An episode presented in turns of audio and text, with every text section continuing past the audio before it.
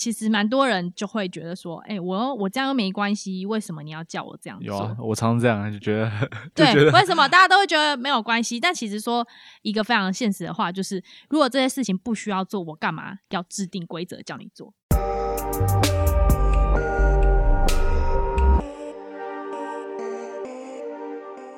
现在时间是四月七号下午五点五十六分。您现在收听的是《神 V 一口气》。嗨，大家好，我是瑞娜。嗨，大家好，我是 John John。OK，很高兴我们 John John 又第二次来到我们的节目了。Hello。因为今天 Will 很累，他早上去上了连续两堂的，好像是。那种就是非常激烈型的运动课程，我真的觉得他有病。反正他太累了，所以我们今天就请我们可爱的 John John 来代替 Will 上节目。不过呢，我们今天要聊的内容，其实大家也是蛮有感啊。最近泰鲁阁事件，但我们今天并不是要来讲说这个事件。嗯，谁到底是凶手啊？然后政府到底有什么责任啊？等等等，我相信这个东西网络上已经有太多社论在讲了。那我们今天其实想要讲的是有关预防这件事情，也就是我们认为这件事情，我自己觉得啦，就是一个起司理论。讲讲，你知道起司理论是什么吗？你大概讲一下好了，我怕很多观众搞不懂，太专业。起司理论其实是一个在大众交通工具或是一些公安里面常常会被提到一件事情，它其实就在讲说。呃，因为起司上面在发酵过程会有很多洞嘛，嗯，你有看过吗？那个迪士尼那种动画，对，那那个起司的洞，它就是会散布在不同的地方，但是就是会有一些几率，它的洞刚好可能十片起司排在一起的时候，它的洞都是在同一个位置，那这个时候光就可以从那个洞穿过去。起司理论的重点就是指说，一件严重的事情，它并不是由单一的事件去产生的，一个严重的不管是公安或是什么事故，它都是由。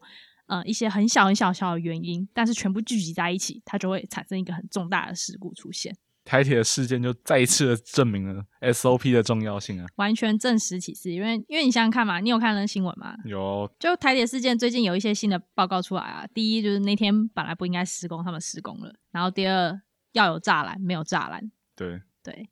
然后还有什么其他事件，我就不赘述了。但总之就是他该违规的都违规了。但这件事情本来一刚才都有防范的，觉得啦，不只是这一间承包商，其实很多承包商，甚至是不要说什么承包商啊，很多人在自己的生活周遭在做事情，或者他自己的工作上面，都不会去注意到一些很小的细节，他们都会觉得没差啦。对对，就是、很多都这样、啊，很多人都会觉得，就是做什么事情都习以为常，就不会特别去在意这件事情。对、啊，然后等到它发生的时候，就会觉得。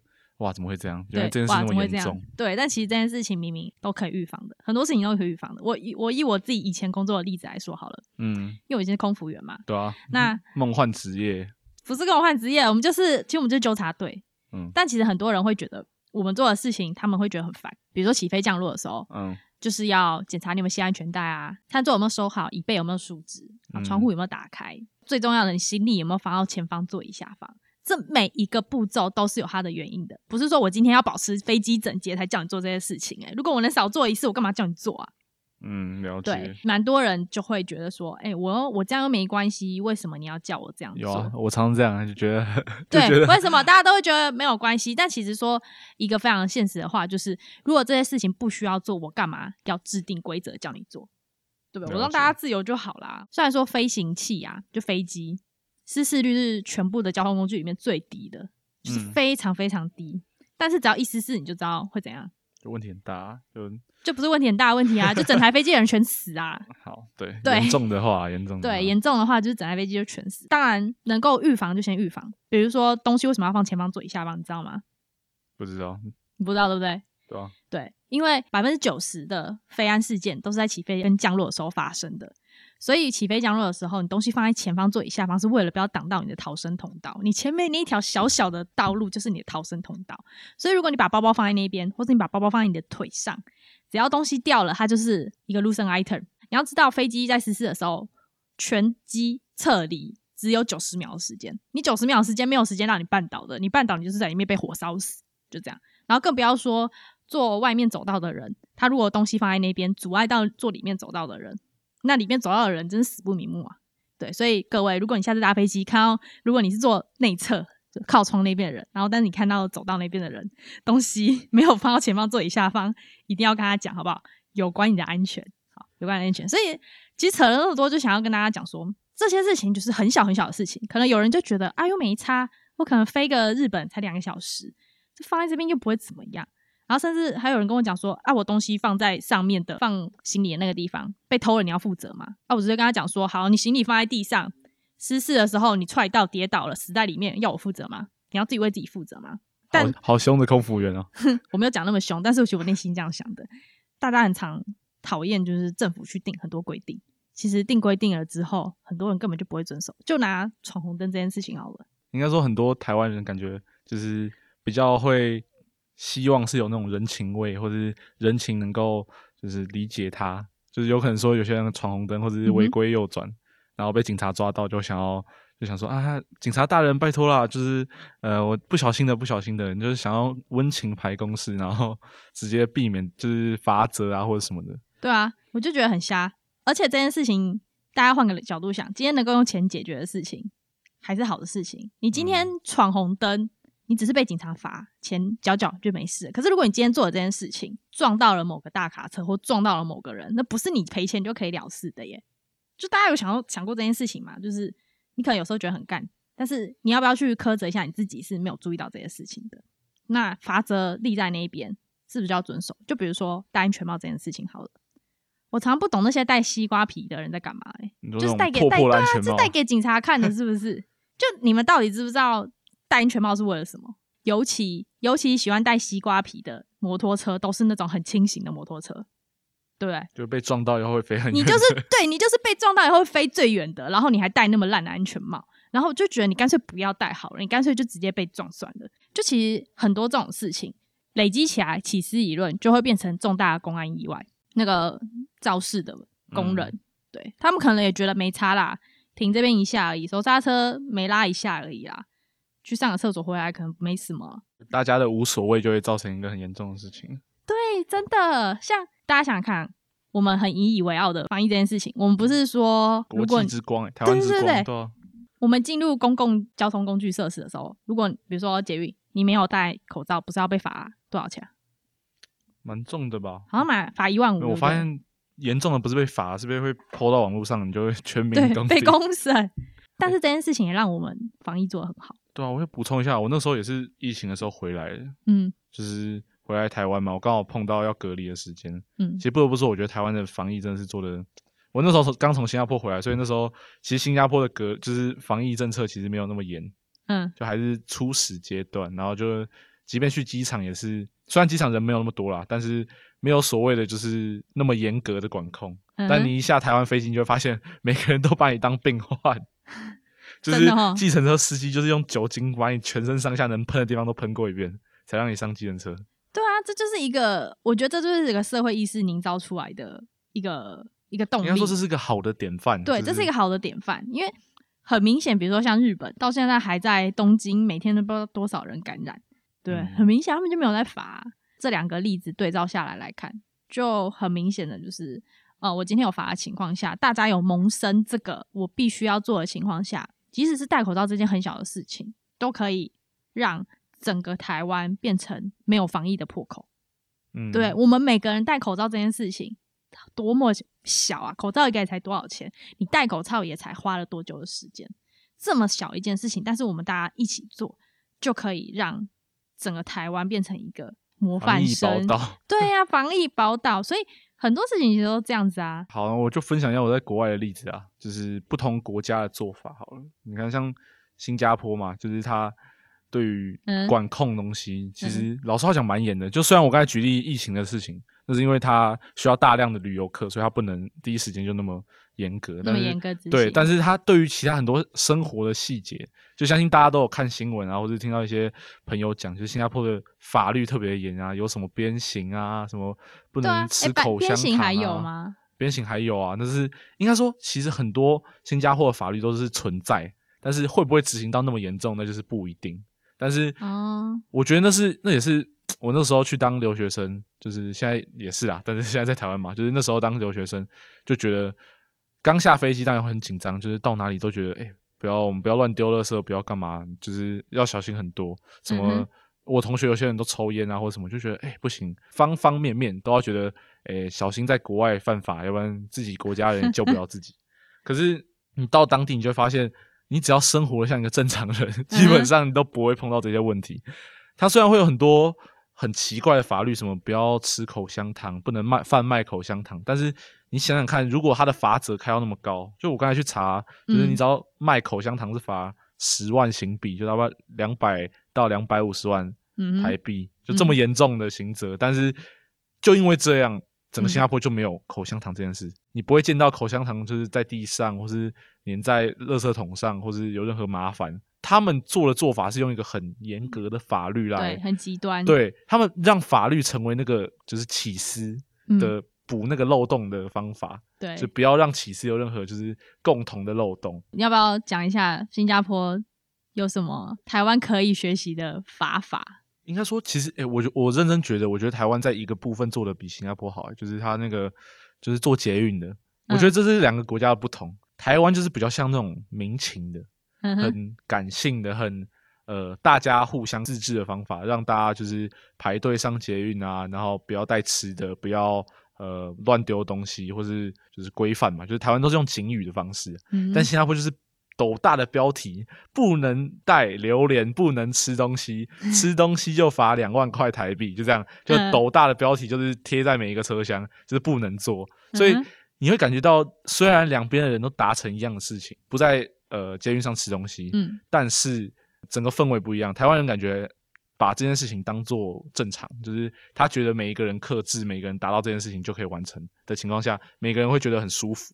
这已经生根在我们的观念里面了。对，因为从捷运开通第一天就这样规定。对，但是就是以新加，就我感觉啦，以新加坡的环境，就是大家都是怕违反那个法律而不去呃违反，就是他是因为严刑峻法而导致他们不做这件事情。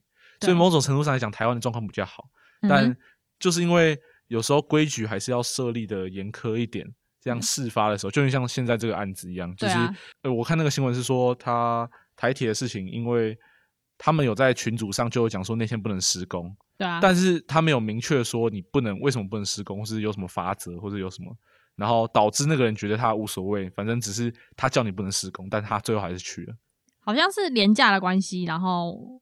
流量会比较大，所以就不能施工。我看那个文章也没有到很强硬的说你不能，就只是一个提示感，就是或者一个警告说你不能这样做。嗯、但搞不好有些人就是心存侥幸，我觉得这还蛮可怕的。就是起司理论为什么会对引发、就是？我觉得心存侥幸这个事情真的是非常可怕、欸。对，就是当大家有心存侥幸的心态的时候，就。这件事情就墨菲定律啊，墨菲定律，大家记得墨菲定律，就你越觉得不会发生在你身上的事情，就越会发生在你身上。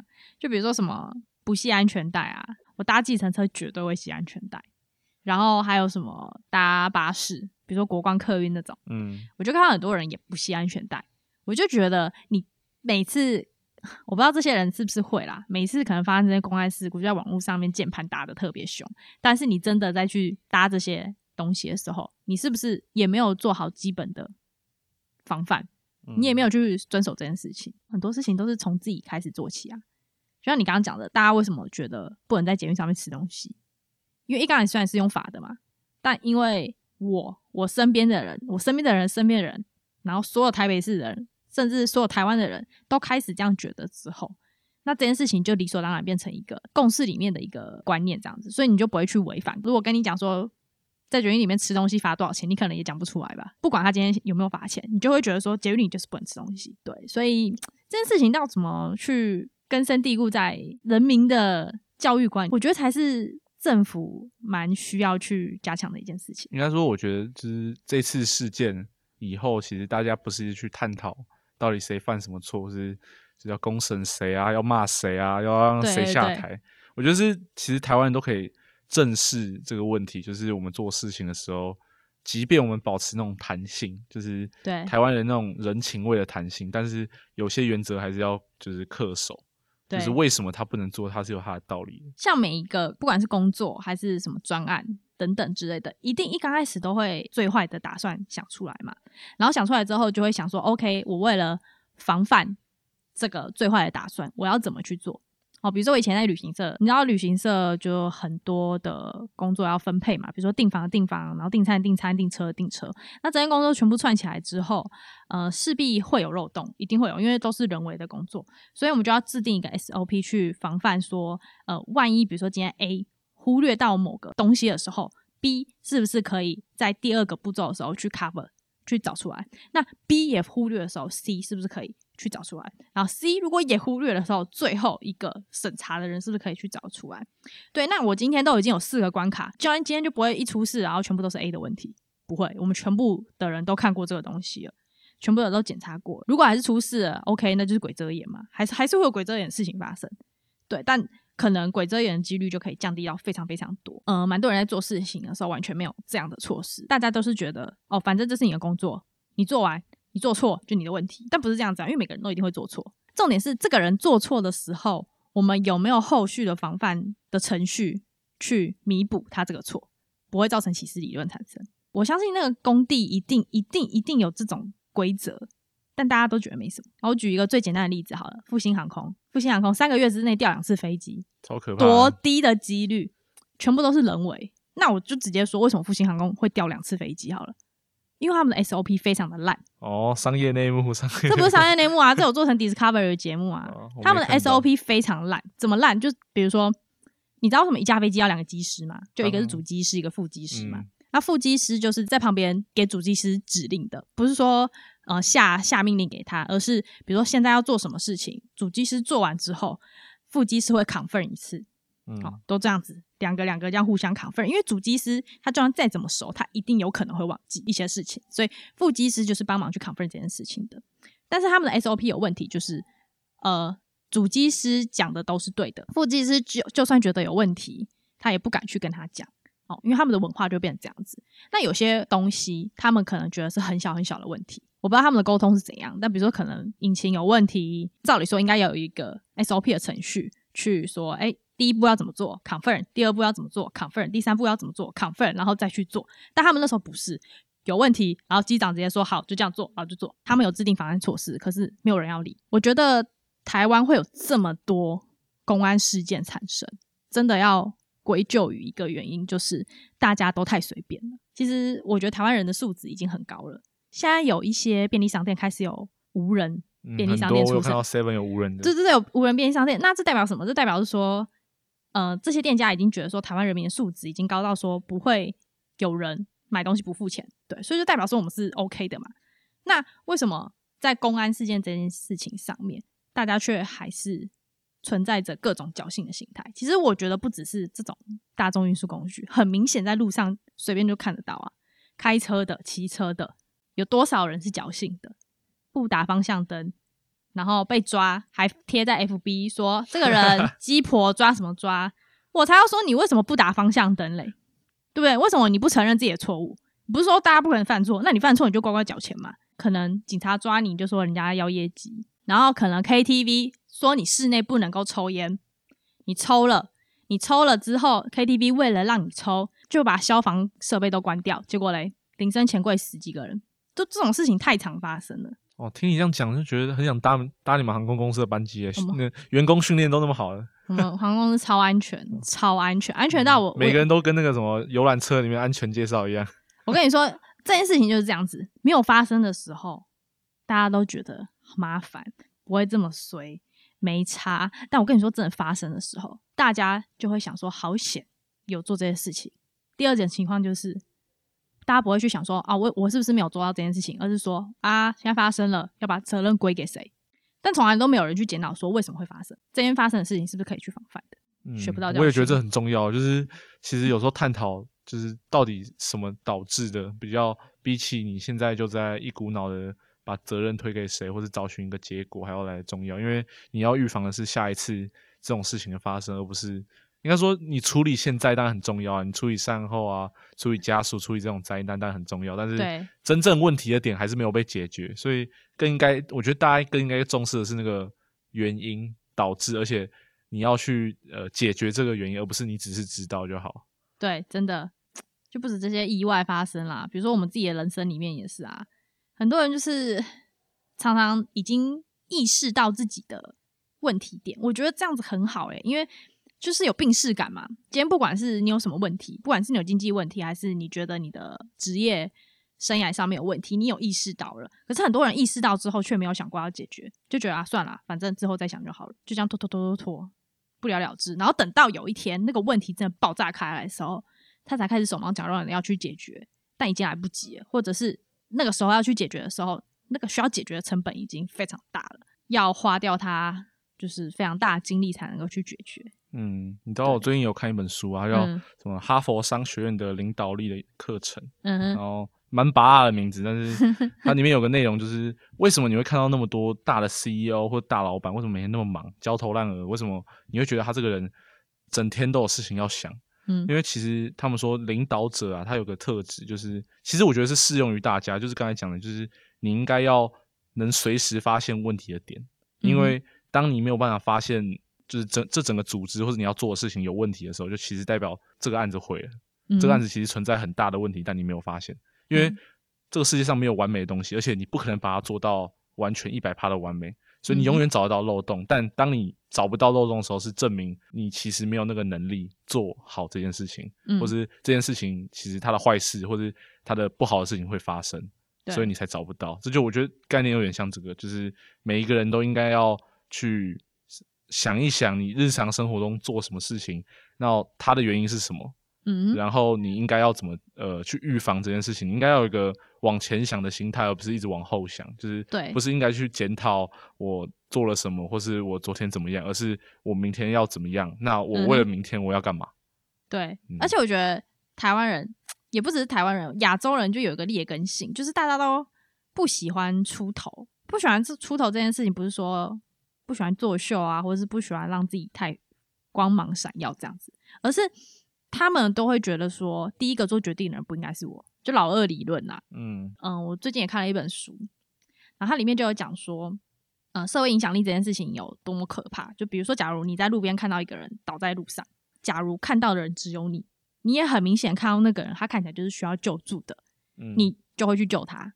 好，你会去救他。可是，假如今天有个人倒在那边，但是你身边有二十几个人围观，都看到他倒在那边，你绝对不会去救他。因为你会觉得另外二十个人会去救，但是其他另外二十个人也有跟你一样的想法，所以到最后就会变成大家会在那边发呆了很多秒，然后可能才有一个人说：“哎，我们是不是要打一一九？”这个事情不是应该第一时间看到的时候就可以马上去做这件事情？对，但大家很多时候都会觉得别人会先做，我后面等等就好，就很明显啊，大学报告啊，推推脱啦，这就比较像推脱。大学报告啊，有没有？大家都不愿意先开一个头，你别讲大学啊，什么报告都嘛是这样。对啊，大家都不愿意开一个头，都一定要有一个人先发个声，然后才愿意讲。甚至更惨的是，讲了之后还有人会觉得啊，你干嘛那么认真？然后就觉得哦，没差啊，都没差，那个没差，这个没差，然后最后就事情就完了。对，事情就完了。太多事情都这样子啊，就什么事情都没有差。就是不能养成那种这种没差的个性，差不多差不多没有差没有差的那种感觉，因为到最后你就是反正事情都没有办法解决。真的，要么就做，要么就不要做，就这样。嗯不要在那边做一半，很烦。积怨很深哦。不是，我就觉得很不干脆而已啦，就这样。但，唉，这种事情很难一次的去根除，尤其是社会价值这种事情。当然，已经觉醒的人会能够意识到这个事情，然后他会对自己负责。像我们老大才讲的嘛，环境大于意志力。所以很多时候，并不是你不愿意去做这件事情，而是你可能你的环境都没有做这件事情，自然而然就不去做这件事情。假如你身边的人都没有系安全带的习惯。你很难会去系吧？就算上面有一个大大的标题给你讲说不系安全带会罚六千块，你也很难会去系。每个人都是想要去融入群体的，所以大家就不会有自己独立的想法产生。啊，从公安意外讲到这么多，对，你就发现深吸一口气就是大家的环境啊，让大家把环境拉成一个比较好的环境。我觉得我从公安意外讲了好多好多好多出来，人生道理出来，但是我觉得这是我目前周遭一些人身上看到的蛮明显跟严重的状况。应该说，我觉得就是以你的职业啊，还有你的角度来看，就是你你很你特别重视吧，你特别有感的，不不不不不有感啊，你知道吗？像泰鲁格之前有什么？普悠嘛也失事过一次，那飞安好了，复兴航空掉过两次，啊，这件事情不是没有发生过诶、可是发生了，为什么还会继续再发生？如果真的是那种天灾好了，真的可能突然一阵超阴阳怪气的风把那个车吹吹下来，那我们就认了，好不好？我们就衰。可是这个明显就是人为的问题，而且是很明显可以防范的人为的问题。不然的话，那个工程车在那边为什么就是好死不死，就是就是在廉价那么多人的时候就掉下来？大家可以好好想一想这件事情。对，我相信大家听完这个应该。想法都会蛮感触很深啊，就是 马上等下搭 Uber 就会特别会系安全带。对，等下搭 Uber 就要去系安全带，好不好？如果你是一边搭 Uber 一边听我们的节目，更要系安全带，立刻 right now，好不好？不是为了那六千块，是为了你的命。OK，今天讲的主题其实就是，虽然说想要呼应最近时事的事情啊，但是也想要让大家给大家一个不同的观点。对啊，希望大家听我们节目是可以真的去审视一些。事情，而不是只是在网络上面一直疯狂的看说那些阴谋论啊，或是说去看这件事情到底政府有没有责任，到底谁要下台等等等等等，这些都对你没有帮助。因为如果最根本的原因没有改，下次还是会发生，绝对会再发生。而且你会发现，其实到头来是每一个人自己都要把自己做好，这件事情就不会发生啊！真的，这是重点。应该说，大家把自己本分或是应该要做的事情。做到好，其实很多事情就不会发生。就是呼应我们一开始的起司理论，大家就是每一块，就是每一个一小片的起司，那每个人的漏洞自己要补起来，要不然这社会这社会上就会很多的漏洞。对啊，就跟你说，你去新加坡，你没有什么感觉，之之后查了才发现他们有那么多规范的东西产生，但你会没有感觉，是因为你没有去犯那些法嘛？那你不会去犯那些法，是因为那些法从根本上面，你就是不会去做到那些事情，因为你本来受过的教育里面就已经教你说。这些事情是不能做的，对啊，那我们也不是原始人了，不需要一直用法典啊去规范，所以我觉得最好的规范方法就是大家自己规范自己这样子啦。好，那我们今天的节目就到这边结束了，漏漏等等讲了很多。好，大家，我们是深吸一口气，拜拜。我是 我们还没结束哦，你还没结束。好，大家，我们是深吸一口气。那我们节目呢是在讲个人成长，然后可能时事分析，然后投资理财等等等等各种。反正就是很有营养的东西啊，听就对了。知识型频道，对，知识型频道，知识型频道。